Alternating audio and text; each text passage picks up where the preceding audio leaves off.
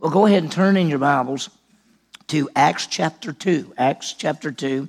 We're continuing our study uh, in grow groups and, and the subject's prayer. And that's an area that I think uh, we always want to talk about and study, but we all, I think it's a lot of it's misunderstood, and it, but it is the key to maintaining our fellowship with our Savior. Several weeks ago, we talked about what is prayer, and it basically we just said, What is prayer? What is it? Just talking to God. And you don't have to have the special language. And, you know, we talked about it and sort of made fun and laughed about how sometimes when certain people pray, they pray in King James English and they, they use words that they would never use normally but I don't know why they do that because somehow they've been taught that that's what you're supposed to do or that's the way it's supposed to be. So we're focusing really, as we're thinking about that, is the importance of prayer. And we're looking at it in three key areas. And we look at the importance of prayer in the life of Jesus Christ. We saw that. We'll just quick a quick review. We're now early, the early church. What, what, did, what was the church like? The early church. And this is right after Christ died and rose again, and, and he's uh, walked, uh, he's left the face of the earth, the Holy Spirit's come down, the church has begun, and immediately there's persecution. And what did they do? What did they do about prayer? How did they do things? And then the third thing is the life of the individual believer. What about prayer in our lives?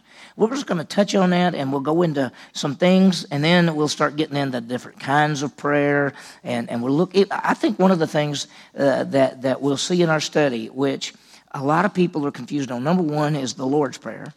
And it's actually not the Lord's Prayer, it's the disciples' prayer because the, the disciples said to Jesus, Teach us to pray. And he said, I pray in this way, Our Father which art in heaven. We all call that the Lord's Prayer, but that's actually the disciples' prayer. The Lord's Prayer is actually found in John chapter 17, which we call it the high priestly prayer, Jesus' prayer with the guys in the upper room before he goes to the cross. So we're going to see all of that. We're going to see the Lord's Prayer, we're going to see the high priestly prayer, we're going to talk about reasons for unanswered prayer, why in the world uh, the prayers are not answered answered. And so, as we look at prayer, uh, in the we looked at prayer in the life of Christ. We saw that He took time to pray. It was a priority of life. As we look at the early church, we're going to see what they did. And and then we can and listen. This is going to be a little bit hard because at the end, we're going to look at our church. We need to raise some questions about ourselves and our church and talk about that. How important was prayer in the early church? How important prayer in our lives right now as we study it? So we began the study by just saying prayer is talking to God. Anytime, any place, anywhere about anything. We actually know that there are different types of prayer. We haven't got to them yet. It's going to be a future lesson. but there's prayers which are petition, which are asking for things. There's intercession, which is praying for somebody else. There's praise, there's thanksgiving, there's confession. We're going to go to passages in the Bible where all the different words are used. And we're going to see them, and they're actually different ways to pray. I've talked to people before, and most people, when they say prayer, they actually think prayer is um, basically asking God for something. So when you think about it, it, it that's petition, but there's intercession and praise and thanksgiving and confession and all kind of things. So we can come to God in a lot of ways. As we talked about it last time, we said that Jesus made a prayer a priority in his life. He had an ongoing time and place. And we looked through the Bible and we saw that many, many times he would get up early and he would be away by himself and he'd be praying. And we talked last week, and I'm really a challenge. And I wonder, I don't want you to raise your hand, how many of you decided, if you hadn't already had a place, that you would have a time and a place that you would consistently say, okay, I'm going to get up at this time. I'm going to be in my office, my room, my, wherever, and I'm going to pray. How many of you have made the decision that you're going to have a time and a place on an ongoing basis? Sometimes you say daily, and I think daily is right, but that doesn't mean something doesn't come up. Sometimes something happens.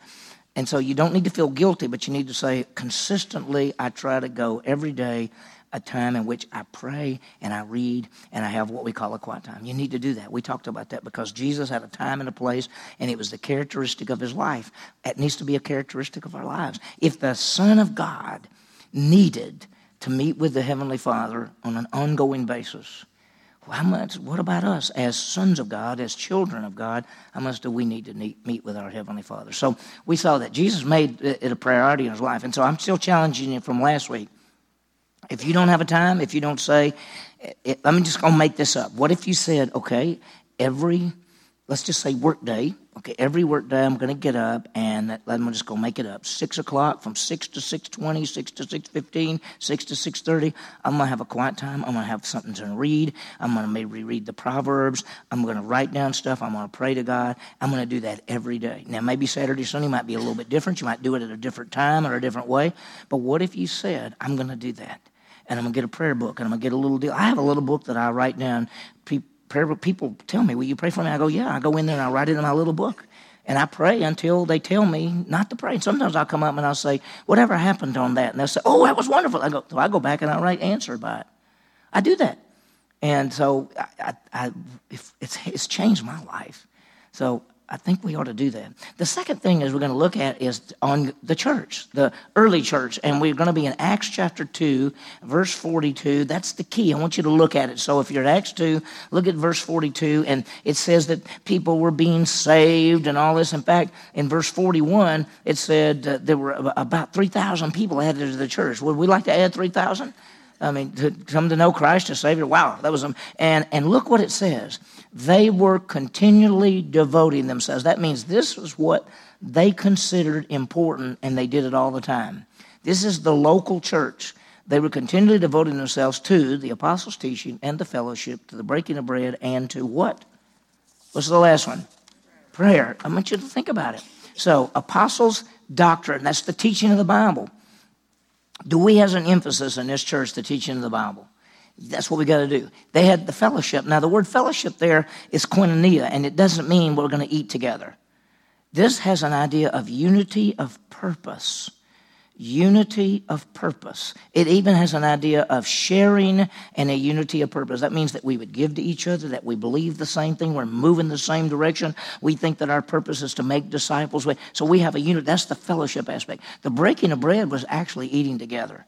And we do that sometimes in our grow group. Sometimes we do it outside. We're going to do it on in Thanksgiving on the I think it's the 11th. We're going to have a great big old meal, and we're all going to eat together.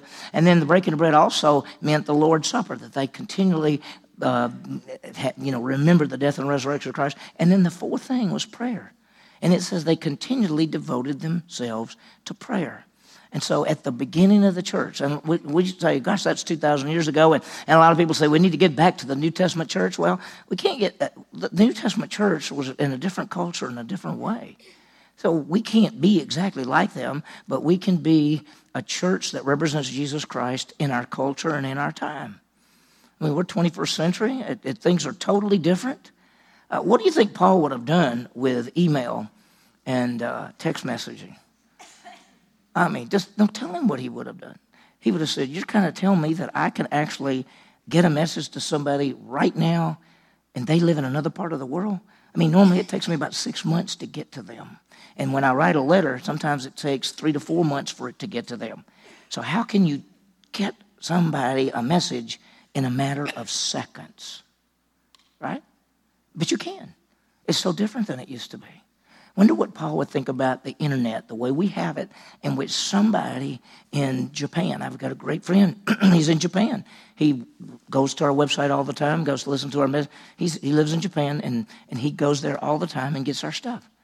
What do you think Paul would think if somebody said, well, you, you can, in, in about two minutes, you can go click on a few places and you can bring up a message or something uh, in two minutes, where Paul would say that's, that's impossible. And think about the 12 guys, or the 11 really, when you think about it, that started the spreading of the message of Jesus Christ. Those 12 guys changed, changed what was the known world. Why can't we change our community? They changed the world. With, with, they didn't have any of the things we have. They didn't even have the whole Bible. They were writing it, right? So think about it. What was the church like? We said the teaching, the unity of purpose, eating together remembering the death and resurrection of Christ, and prayer. I'm going to think that one of the keys that separates us is that maybe we don't pray enough as a church and as an individual. This is going to be looking at as a church. Look, look what this is. The, in the beginning, it was the teaching the word, the unity, eating, Lord's Supper, prayer, all of those things. But in, and here's what it says: These all with one mind were what? Continually devoting themselves to what? To prayer. They continually devoted themselves to prayer, and they were praying about everything. And let me just, this is going to sound bad. I hope, uh, maybe I shouldn't say it. Uh, I have to think, should I say that? Well, you know, sometimes we get in a group to pray. And how many times did we say, let's pray for our children's ministry and that children, people would come to know Christ? Let's pray for this and this. Let's pray for that. What we usually pray for is somebody's aunt that nobody's ever known that lives in Wisconsin. I'm just making that up. And that's what we pray for. And the people in the room go, We'll pray for your aunt that we've never heard of and never know. But we don't pray for our own church. We don't pray for the ministries. We don't pray for each other. I think that's one of the things maybe we need. Not, not that we don't pray for somebody's in Minnesota or Wisconsin, that's fine. But what about praying for what's going on here right now? in our culture, in our community. They, with one mind, were continually devoting themselves to prayer, along with the women and the mother of Jesus and his brother. They were all doing that. That's at the beginning uh, as they were all out there. So, how was this lived out? And I want you to see it. I'm going to go show you four quick things, and, uh, and we'll just see what we can get through, but I think we can do the whole thing today. How was this lived out? First of all, what about in opposition? Let me see if I got this one. Yeah, first one. How about opposition to the fallen world? The church began to grow. What happened to the believers when the church began to grow in Jerusalem? What happened? What happened as people began to trust Christ? What happened in the city of Jerusalem as people began to grow? okay, they did. What happened to them? Okay, persecution. It's not right. The apostles, we, we, the apostles went into the temple area and they would proclaim about Christ, and they got arrested two or three different times. The religious leaders would bring people out and arrest them and say, You can't do this. You can't do this. And so, when there was opposition from the fallen world, or opposition to the fallen world in that sense, it says they went, one time they got arrested. This is in Acts 4. I'm not going to tell you to turn to all these places, but in Acts chapter 4, they got arrested. They were actually beaten, and they left saying, Isn't it wonderful? We suffered for God we were suffering. And it says they came back and they were released and they reported uh, about all what the elders and everybody, they reported to all that had happened to them. And then here's what happened. And when they heard this, this is the body, the church, they lifted up their voices to God with one accord and said, Oh Lord, it is you who made the heavens and the earth and the sea and all that is in them. And I didn't put it all up there, but they went on and they said, Thank you, Lord, for using us and protect us and use us for your glory. They didn't say, Oh Lord, stop the persecution. They said, Use us for your glory. How do we handle in a fallen world when things go wrong? Do we pray for one another? Do we lift each other up? Are we praying for the ministries? of our church and of ourselves and different people. And, uh, you know, Ruben uh, Musimi is going to be here this morning. He's with Advancing the Ministries of the Gospel. Uh, he's one of our missions. He's the mission of the month. You've seen his picture up. He's going to be here. But uh, uh, we need to be praying for them. We're, we're going to try to start a thing with the grow groups that uh, we're going to ask each of the grow groups would they be willing to take one of our missionaries, the, those that are on that board, and adopt them, so to speak. And so, say one of the grow groups says we've got uh, we got Reuben, and so we're going to begin to pray. That grow group's going to pray for him. That grow group's going to write letters. That grow group's going to keep up in a better way than we do just as a church. We we want to do that.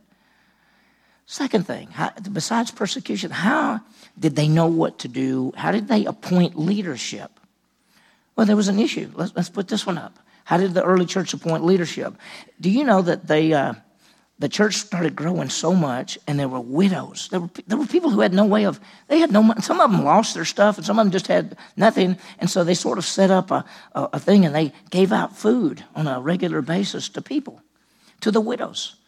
But there were what we call there were two different kind of Jewish widows. There were the Jewish widows who lived in Israel, and then there were Jewish widows who had been scattered all over, and they're now all in Jerusalem. And kind of word broke out that some of the Hebrew widows were getting more food in a better way than some of the Greek he, he, widows. And so they begin to argue, and they say, That's not fair. They, they get up at the front of the line and they get the stuff. So, how are you going to solve that? Well, you're going to have to pick some leaders. And so, in the book of Acts, they decided, the apostles came forward and said, first of all, we got to spend our time as apostles teaching and studying the word. So, we need to pick some men, some leaders to hand out the food and oversee these ministries. So the statement found approval with the congregation, and they chose Stephen and Philip and Prochorus and Nicanor and Timon and Parmenas and Nicholas, and they chose them. And then here's what it says they did. And these were brought before the apostles, and after what? Praying, they laid hands on them. Laying hands on them is to identify with them. This, the body prayed and said, Lord, take these men and use them to do this ministry. Think about it. Think about, we, we, can we bring different people up from, say, college, youth, and nursery, and they, bring them up and say, Thank you, Lord, for putting these people in this place. Let's pray for them and love them, right? I mean, when was, unless you worked in the nursery, when was the last time you prayed for people in the nursery, right? I mean, or think about the youth program and think about all the different things going on. So, as they appointed leaders in the body, they prayed about it. There's the third thing. What about trials and problems? Trials and problems. You know, Peter was pretty special. And um, he kept, he's always the leader. He would always be the guy to stand out front. And so they, they took James, who was John's brother, and they killed him. And then they put Peter in prison. And they were planning, right after one of the feast days, the, the religious leader, they, they were planning to bring him out and kill him. So they were going to kill Peter. They had just killed John, James, and now they were going to kill Peter. This James is James and John. John, who wrote the Gospel of John, and it's his brother, got killed early. They killed him, cut his, probably cut his head off. And now they're going to kill Peter. And so, what, what were they going to do about it? Well, it says, and they seized him and they put him into prison, delivered him to four squads of soldiers to guard him, intending that after the Passover, they were going to bring him out before the people and they were going to put him to death. So, what did the church do? So, Peter was kept in prison, but prayer for him was being made fervently by the church of God. Pray for our leaders. Pray for people that are standing for Christ and maybe are being persecuted. Pray in, in the trials and problems of life. I, you know the story. Let me look at the time. You know the story? Peter's in prison, and the next day they're going to kill him. The next day. Now, what would you be doing your last night? I'd be this. I don't want to die. Can you do something, Lord? You know what Peter's doing? He's asleep. He's asleep between two soldiers and two soldiers out front. And an angel of the Lord, angel, appears. We've been studying angels and demons. This is a good angel. Good angel appears and has to hit Peter to wake him up. And he wakes him up. And when he wakes him up, the chains fall off of his arms and his legs. And then he says, Put your clothes on. So he put his clothes on. And then the door of the cell just opened up. And the two guards that were out there were like in a trance, and they walked right past them. They got to the edge of where the prison was, and the door opened by itself. And Peter walked out, walked down the street with the angel, and suddenly the angel disappeared. And then Peter said, I guess God wanted me out of there. That's what he said, you know. And so he decided to go to the place that they were praying fervently for him. And there, it's at John Mark's mother's house. John Mark is the Gospel of Mark and at his mother's house praying. And what do you think they were praying for? What do you think? Peter's release. So Peter goes to the door. It's at night, and well, you know, in the middle of the night, and he knocks on the door, and a girl, a, a servant girl named Rhoda, comes to the door, and Peter says, "It's me, Peter. Let me in." And she got so excited she ran back in, and she said, "Peter's at the door." Now, what are they praying for? Peter to be. You know what they said to her? No, it's not. No, it's not. No, he's already dead. He's probably dead, and it's his spirit. That's what they actually said. And she said, No, it's not. And they came out to the door. Peter was still knocking on the door. They opened the door, and there was Peter, and they all started shouting. And Peter said, ah, Be quiet. I want to get in trouble. Be quiet. So even though they were praying for Peter's release, were, were they expecting God to answer that prayer? Not necessarily. Sometimes we pray for things and we say, oh, yeah, oh, yeah. You know, I prayed that, oh, we beat Texas, but did I really think we would? I mean, let's think about it, right? And sometimes we pray for things and you think, oh, I don't know if it's really going to happen. Uh, Jesus said, pray and believe, right? Trials and problems. One more. Look at this one. How about ministry? Barnabas went up to a place called Antioch because a bunch of people trusted Christ up there, and the church in Jerusalem sent Barnabas, whose name means son of consolation. They sent him up there to get with the people, and he got with the people, and it was growing so fast. He said, I got to have help. And he remembered a guy by the name of Saul of Tarsus, which is Paul, who, is, who has become a Christian. So he goes all the way over to Tarsus, finds Paul, and says, You need to come back and help me in the ministry. And they came back, and for a whole year, they taught the people. It was just amazing amazing. And then God said, Set apart two people for me Paul, Saul, and Barnabas for a particular ministry I have for them. And so, what did they do? It says, And they were ministering to the Lord. The Holy Spirit said, Set apart from me Barnabas and Saul for the work which I have for them to do. And look what they did. And when they had fasted and what? Prayed, they laid hands on them and they sent them away every time something happened, and think about it, they were the church. They were characterized by what? Whether listen, and, and let me let me put this right here. Whether it was the, the fallen world coming against them, or appointing leaders, or going through trials, or sending out missionaries, or picking anything, what did they do? They prayed. They prayed. And they're saying, Lord, help us do that. Give us wisdom. Remember, we talked about this on a lot of things, especially when we're talking about knowing God's will. I mean, when two leaders, when God, when the Holy Spirit says, set apart these two men, we're going to go, yeah, we're praying for you because we're, we're sending you out because that's what God said to do. And so, what should we, as a local church, do? What should we be doing? Praying, and corporately and individually. And, and what ways do we as a church provide prayer. I mean, let's face it, we start the service and I say, let's pray, right? And then we close the service, we say, let's pray. Is there more to it than that? When we have a class, we start off with prayer usually. We start off this with prayer usually. Do we have times for prayer? We know that if you had a request, what could you do? If you have a prayer request, what can you do? You can email the church or call the church, and there are a group of people. I mean, a large number. How many's on the prayer chain?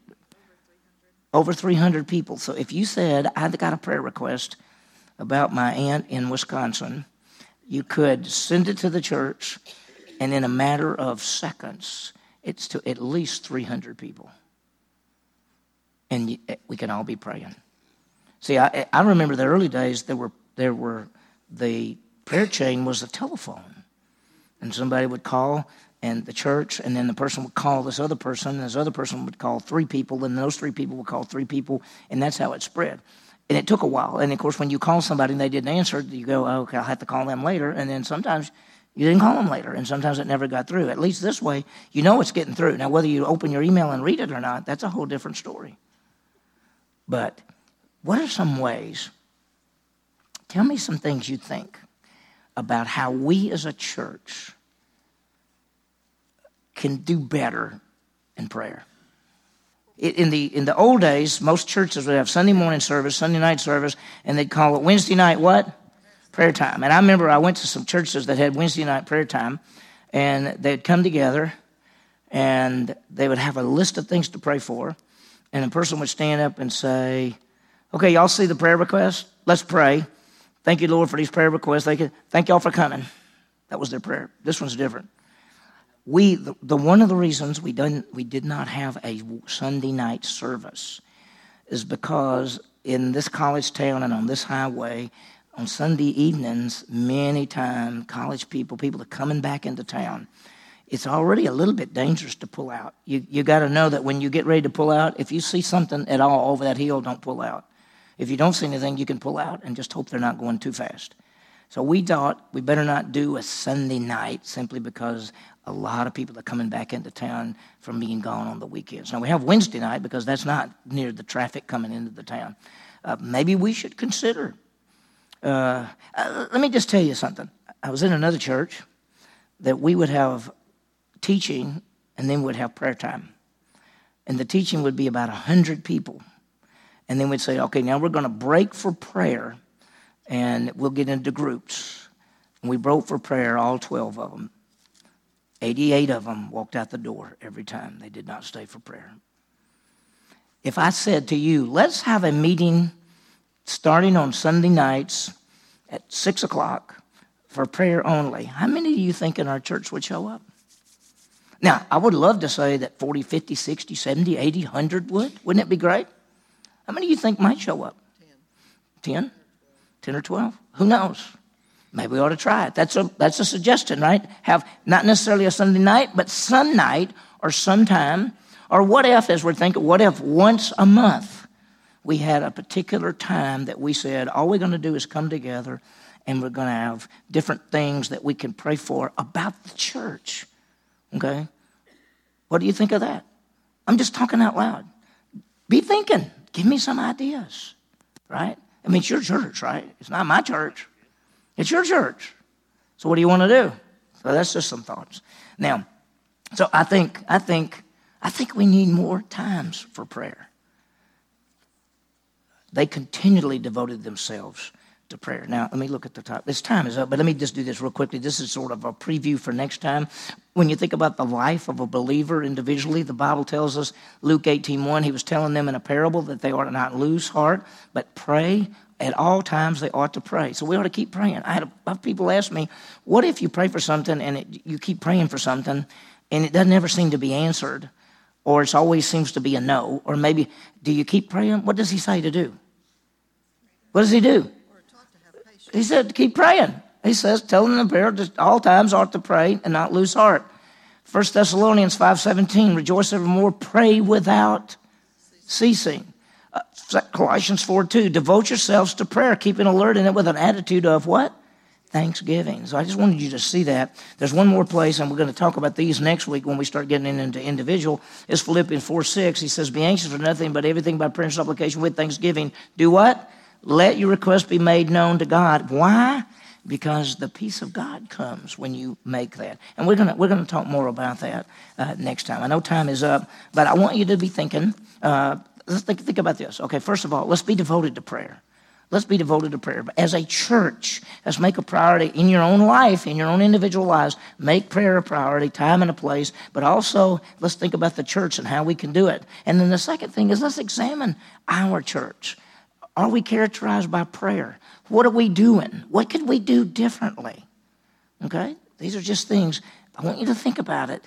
And you can let me know, let each other know. I mean, it's our church, right? So let's figure out things that maybe, maybe we're not doing something we should. Or maybe we can do something better. Or maybe we can do things we never even thought of.